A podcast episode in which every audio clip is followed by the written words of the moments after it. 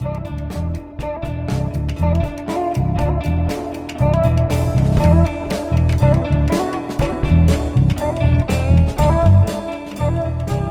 everyone, this is Klaatu, and this is episode 10 of season 12 of the GNU World Order. In this episode, I want to talk about something that I was messing around with recently, and I forget, oh, it was on the slackbuilds.org mailing list. Someone had sent some kind of message saying, hey, there ought to be a tool that can install from either source code or from binary. And and and I guess they meant like a unified tool or something like that. I'm not really sure what the what what was being suggested or or or bandied about, but but one of the responses was there is already package source from NetBSD. It works on Slackware. Why reinvent the wheel? That's almost verbatim to the to the message. So I thought, you know what? I've I've heard about this package source thing before, and it's it's always been in the context of well, it, being NetBSD based, it, it, tended to be in the context of, oh my gosh, it'll run on anything, which is great. I mean, that is uh, fantastic. You know, that's that's the ideal. I think that's the that is the the thing that we all strive for. So that's cool. But what does it really mean to run on on anything? And and that's always kind of that. That's the question, right? I mean, everything on on within POSIX will run is portable, right? It's a portable operating system. It's great. It'll run on anything. And then you actually try that and it's a little bit more complex. So I thought, you know what? I should spin up Slackware in a virtual machine, see what happens if I try to install package source and install a couple of packages from package source. I figured it was probably going to be a weekend project. It turned out to be one of the quickest experiments I think I've ever attempted. Uh, I mean, of anything subst- substantial. You know, I mean, I've I've I've tried the Arch command, for instance. That was a pretty quick experiment. But I mean, in terms of something that I I, I really had sort of anticipated, okay, this is going to be a weekend project for me. It, it turned out to be. Uh, I can't even say it's an evening project. I mean, it was just something so fast. So let's just get into it.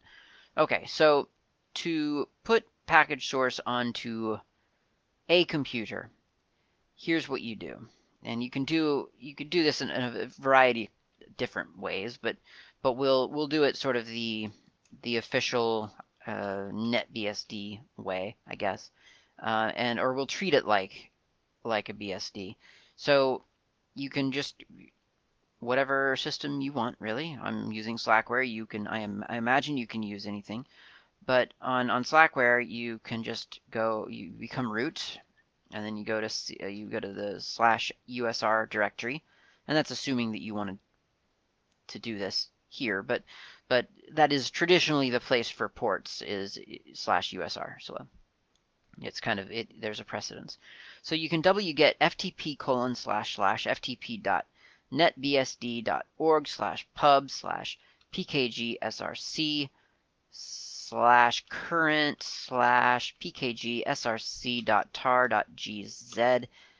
and you hit return and then it, it, it grabs the latest version of package source. So while it's doing that, let's talk briefly about what exactly package source is. Um, and why not, when, when talking about package source, why not go to the source, um, which is package, packagesource.org. So package source calls itself the Portable Package Build System. Package Source is a framework for building third-party software on NetBSD and other Unix-like systems, currently containing over 17,000 packages. It is used to enable freely available software to be configured and built easily on supported platforms. Binary packages that are produced by a package source can be used without having to compile everything from source. NetBSD already contains the necessary tools for managing binary packages on other platforms.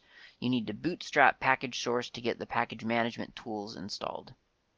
Okay, that's what package source is. So in other words, if you just if you have no idea, then package source PKG SRC is essentially like a apt or a yum or DNF or or zypper. You know, it's it's a package manager, but it was built for NetBSD, and it's built to be portable. and in theory, it should work on pretty much any Unix-like system. Why would you want to do that? You, you might not want to. I mean, there's I, I'm not I'm not 100% sure that there's a huge advantage just to switching to package source. I, I, I did it as a novelty because um, I figured why not? It would be fun to try. I've not been using it for weeks upon weeks. It, it was it was truly a novelty. I tried a couple of builds. They all worked. I was happy, and I kind of stopped stopped bothering because I've got Slack builds. I've got slackbuilds.org, bunch of scripts tailor made for Slackware. It just kind of makes sense to me. That said, package source is kind of neat. Um, it's it's a pretty nice little package system that's been around for a long time. It's well respected, as they say. Lots of people do use it, and um, and the fact that you can use it on several systems is kind of cool. It's pretty raw in terms of package management. I mean, like if you're used to if you're used to something running on you know Ubuntu with a nice little storefront and and lots of GUI tools and things like that. It's not. This is not what you're going to get with package source. Package source is very much like the FreeBSD port system. It feels exactly the same to me, at least.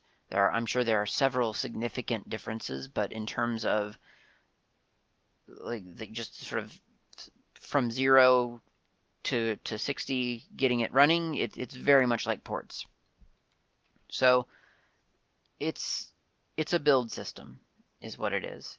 And you don't need it, but you could use it, and it could be a it could be something to look at if you're looking for an alternative. I, I don't know why you would be looking for an alternative. Uh, you know, like why would you need to use package source instead of whatever came on your system? I don't know. Um, but what if you didn't have something on your system? I mean, that seems unlikely, but what if you're doing a Linux from scratch build and you think to yourself, you know, I really ought to I ought to, I, I should be using some kind of packaging system because otherwise I'm going to have to rebuild this from scratch whenever I want to, whenever I want to, uh, to, to update my system.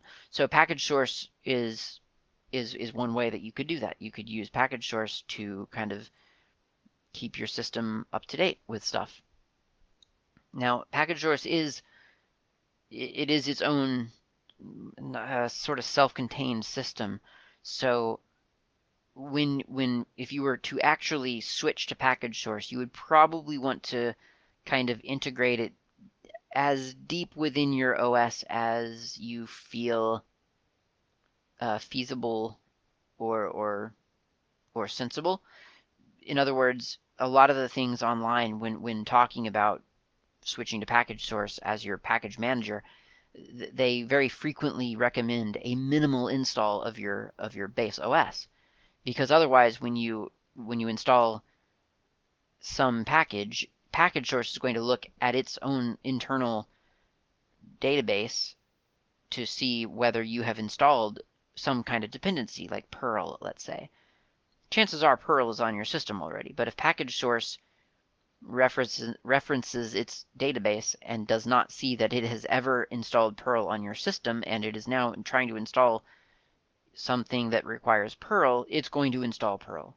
And so you you could very well, very easily have two Perls now on your system, which, I mean, that's not a disaster, but it, it, it is a little bit sloppy and it could it could cause you trouble eventually if you if you started you know if you if you're expanding the if you're if you're writing a plugin for for the pa that package that's using the Perl from package source and you're writing it based on the Perl that's local on your system and you don't realize that there's two involved and you know it, it could be it could become a problem feasibly. So you would you would want to you'd want to do your homework and find out the, the the best and smartest way to to implement this. But if you just want to try it, which is all I wanted to do, then you've you've w gotten the package source.tar.gz from the netbsd.org slash pub slash pkg source slash current slash pkg.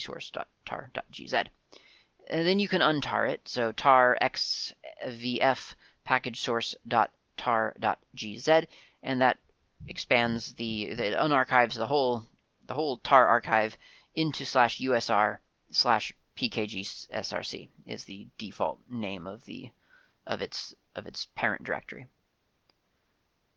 to get it running on you know, outside of NetBSD, you need to do the bootstrap. Remember the the website said packagesource.org said um, in order to get the package management tools running, you need to bootstrap pkg src.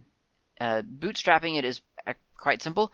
You cd into slash usr slash pkgsrc slash bootstrap. And then you do a dot slash bootstrap. Pretty simple, really. Um, so you execute bootstrap and it does uh, quite a long check of what's on your system and what it can compile against and things like that. And then it, it, it compiles a bunch of tool, the, the tool chain that it wants to, to have available to it. Now, while that's happening, and, it, and that does take a while, at least it did on my, on my virtual machine running on my laptop. Um, once you have all that going, you can adjust a couple of important important variables that you will need to have in place. So first of all, you're going to want to add to your path slash usr slash pkg slash bin and slash usr slash pkg slash sbin. So if you've ever used NetBSD, and I do not not locally, I have a server account on a NetBSD box.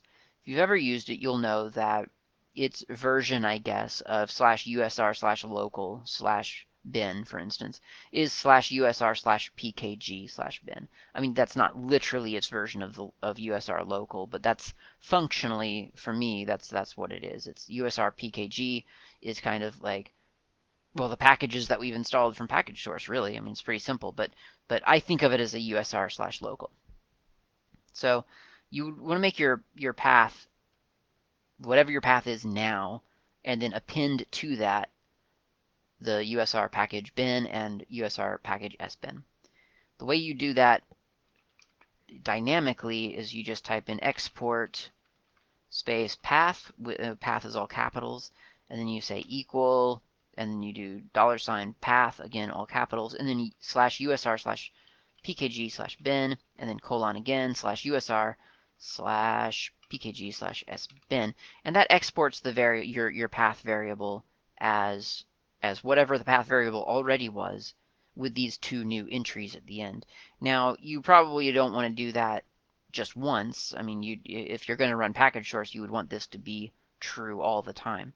So you would want to take that line that you just typed and instead of actually executing it, running it, you'd want to append, you'd want to put it into your dot, dot bash rc file or your dot, dot bash uh, profile file.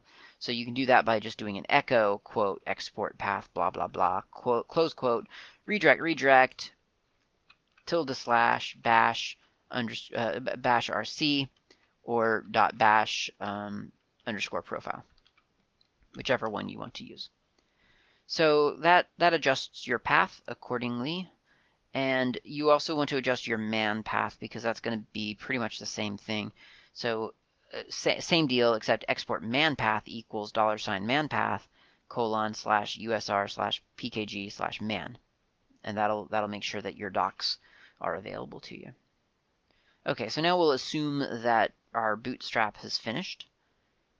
And on, on Slackware, certainly it'll just finish. I mean, there, there, I could, con I could imagine on some platforms you would have to install some extra development things or something like that. I don't know. On Slackware, it, it all just kind of works because it's all included. It's all in the box. So not not really that complex. But but you know, if it stops, if it if it fails to bootstrap, just read the error message, find out what it was missing, find out what provides that missing thing, and then install that, and then continue. And then it might fail again, in which case read the error messages, see what it thinks it's missing, install whatever it's missing, and then keep going. Um, I can think probably, I, I would imagine, for instance, on like Ubuntu or something, it would be, for instance, uh, Bootstrap failed, uh, compiler, no no valid compiler in path or something like that. And then you would know, oh, I need to do an apt install of uh, you know, GCC or binutil or or whatever whatever whatever it's called. in in the Ubuntu world for the compiler. Um, and, and then there will be several other things after that. I, get, I almost guarantee so stuff will be missing, but you just you just knock it out. You you find out what it's what it what it failed to find, and then you do maybe an internet search to find what what in your packaging system would provide that, and you install that. So it shouldn't shouldn't be too hard. It's just a little bit of legwork. Okay, so we'll assume that it did bootstrap, and then uh, what I did, I went into slash USR, yeah, USR slash package uh, package source slash audio, and then I went into I think it was FLAC to MP3 because I thought, you know what, that's one thing about Lame that really bugs me is that I can't just take a FLAC file and encode it to MP3 because it always says, "Oh, I can't take FLAC. I have to I have to process stuff from Wave." That's such a bother. So FLAC to MP3 seems like a useful application. So I uh, went into that directory, which is the this is this is all very much like a port, a FreeBSD port workflow, and there may be a more package sourcey NetBSD way of doing this that I'm not aware of. It's hard for me to say, but that's that's kind of what I know. So I do I, I just cd into the directory that I want. I'm there, and then I do a make install, and I would I would obviously want to do that as root, and that starts building the application. Now, interestingly, uh, this this went really really well until the very end, and then it failed, and that was quite disappointing. Um, it turns out that when there are licenses involved, there's a little bit of manual intervention required. And so when lame, it was the, the lame license failed because I didn't accept whatever license it was. So lame failed and, and it gave me an error message saying in order to continue, you have to accept this license. Now it wasn't super it wasn't that interactive. It wasn't like hey, there's a license, here it is, yes or no, and then you can continue. It was just, I failed, do, fix it by doing these things. And so there were two different methods that you could use to accept a license. One was that you could you could place a statement of acceptance, uh, acceptable license equals lib lame or something like that, um, or plus plus equals lame dash license, something like that uh, and you place that in your mk.conf file. So your your sort of make config, that's you place a statement in there saying yes, this is an acceptable license, we're good to go. And then when when when installing Lame, I, I, I did that manually. I just sort of because in order to figure out how to do that, I, I, had to go kind of into Lame and, and figure out what it wanted from me for the license. So I just did a make install of Lame uh, directly. And there was another way to do it, which I did not do. I just I just added it to mk.conf. But I think there's another way of, of I think you add it to um, to the directory itself. You just put a hidden file in there saying that it, that the license was acceptable, something like that. Um, but once you do that, then you can do a make install. It detects that oh that is an acceptable license. Okay, we'll continue. That struck me as a little bit clunky. I thought that was a little bit odd. I mean I, I frankly, I really hate being surprised by surprise licenses or surprise choices. That is just one thing that I just absolutely can't stand. And I, I get it in FreeBSD, I get it in Debian, and those are the two that come to mind. And I just can't stand it. And I'm sure there are other cases of this happening, but those two, they it just it just bugs me because I probably because those are the two places where just purely by chance. I had started a job that was going to process, you know, 50 different packages and I walked away. And then I came back a day later and discovered that it had stalled after the 12th install because it needed me to click, you know, say, yes, I accept that license or whatever. It just drives me up the wall.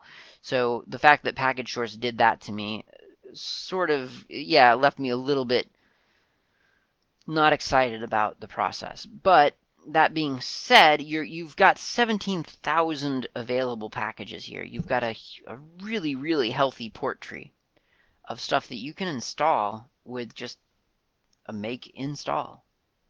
Will it work every time? I don't know. Um, like I say, I haven't I haven't sat down and, and used this in earnest for weeks at a time to see what what would happen. You know, what would happen if I tried to make a Slacker Media workstation with package source? I don't know. That would be that would be something that would be very interesting to try, and it's not something that I have yet tried. And I know that some of those some of those multimedia applications they can get a little bit squirrely in terms of adjustments, little little adjustments here and there, whether it's because the application needs updating or patching and someone hasn't, or whether it's just because there's some weird thing with the version of this library that just needs to be I mean I guess that's the same thing it needs to be patched but I've, I've seen I've seen weird little adjustments that need to be need to be made and they're usually on niche little applications that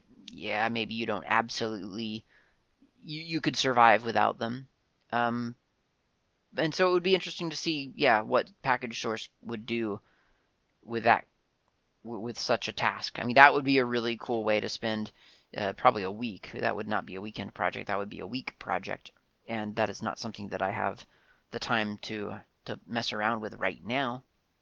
But it is kind of cool that it's sort of more or less possible.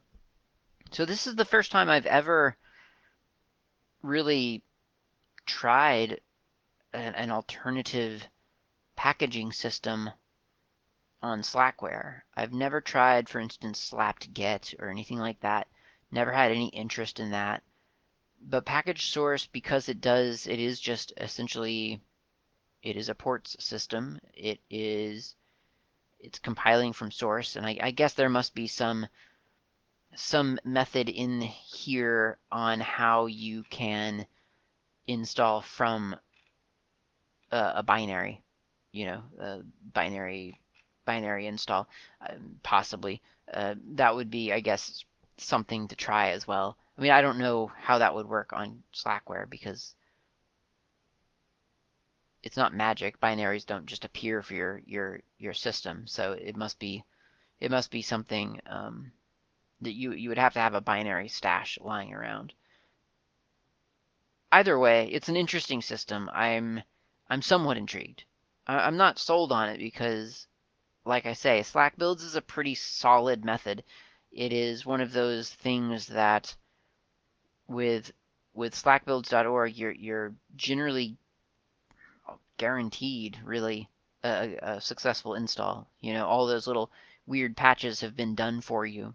Uh, lots of other people are installing that thing on Slackware. There's a lot of, I guess, uniformity there. You know, it's um, most people on slackbuilds.org, certainly the maintainers, uh, are all running essentially the same Slackware system. You know, they they've got an up to date, not not current, just just an up to date system on the uh, on the latest release, and they're compiling against that. And when they compile against other libraries that are outside of Slackware. They're compiling them against the Slack builds libraries. So there's a lot of uniformity in slackbuilds.org. And that's really, really nice. And I think it works really, really well. So I, I don't really need package source by any means. The fact that package source exists, however, and could be bootstrapped within 15 minutes and I was building applications that would run on my system in about 10 minutes. I mean, that's just brilliant. That's really cool. That's the that's the best experience I've had so far with with something that that you know, in theory is, is quite complex and and should not be so easy. I mean, you can't do that. I challenge you to do that with apt or yum or or zypper or any of the other systems out there. It's just not gonna it's not gonna happen. So, yeah, package source, pretty cool. You should you should try it out. It's if if if for no other reason, just just to to be able to say that you've tried it out. It it really is as simple as I have described. It would be interesting also to look at package source for a local install. You know, like so instead of installing to slash usr slash package slash bin, install to home slash pkg slash bin or something like that. That'd be really cool to to try out. Now again, as I say, package source does maintain its own internal little database. That's the part, that's especially a part that I don't like a whole lot about it. But I mean, it's kind of a necessary evil. I mean, the, the versions on package source are going to be different from the versions on slackware.com or slackbuilds.org. So you, you, you really, whether it's a separate database or not, it's, it's, it's a separate set of packages that you're installing. So it's going to be, it's going to be different. So on Slackware, certainly, and, and on, well, on anything else, you're going to, you're probably going to need, if you're going to be a serious package source user, you would need to kind of, you'd need to come up with a way to differentiate between your package source stuff and your actual OS install. And if you don't do that, then you are, like I said earlier, you're kind of maintaining two different systems, and that can get a little bit wonky after a while. Again, 17,000 packages though. That's a lot of build strips. So check it out, packagesource.org. I think that's all I've got this this episode. Thanks for listening, and I'll talk to you next week.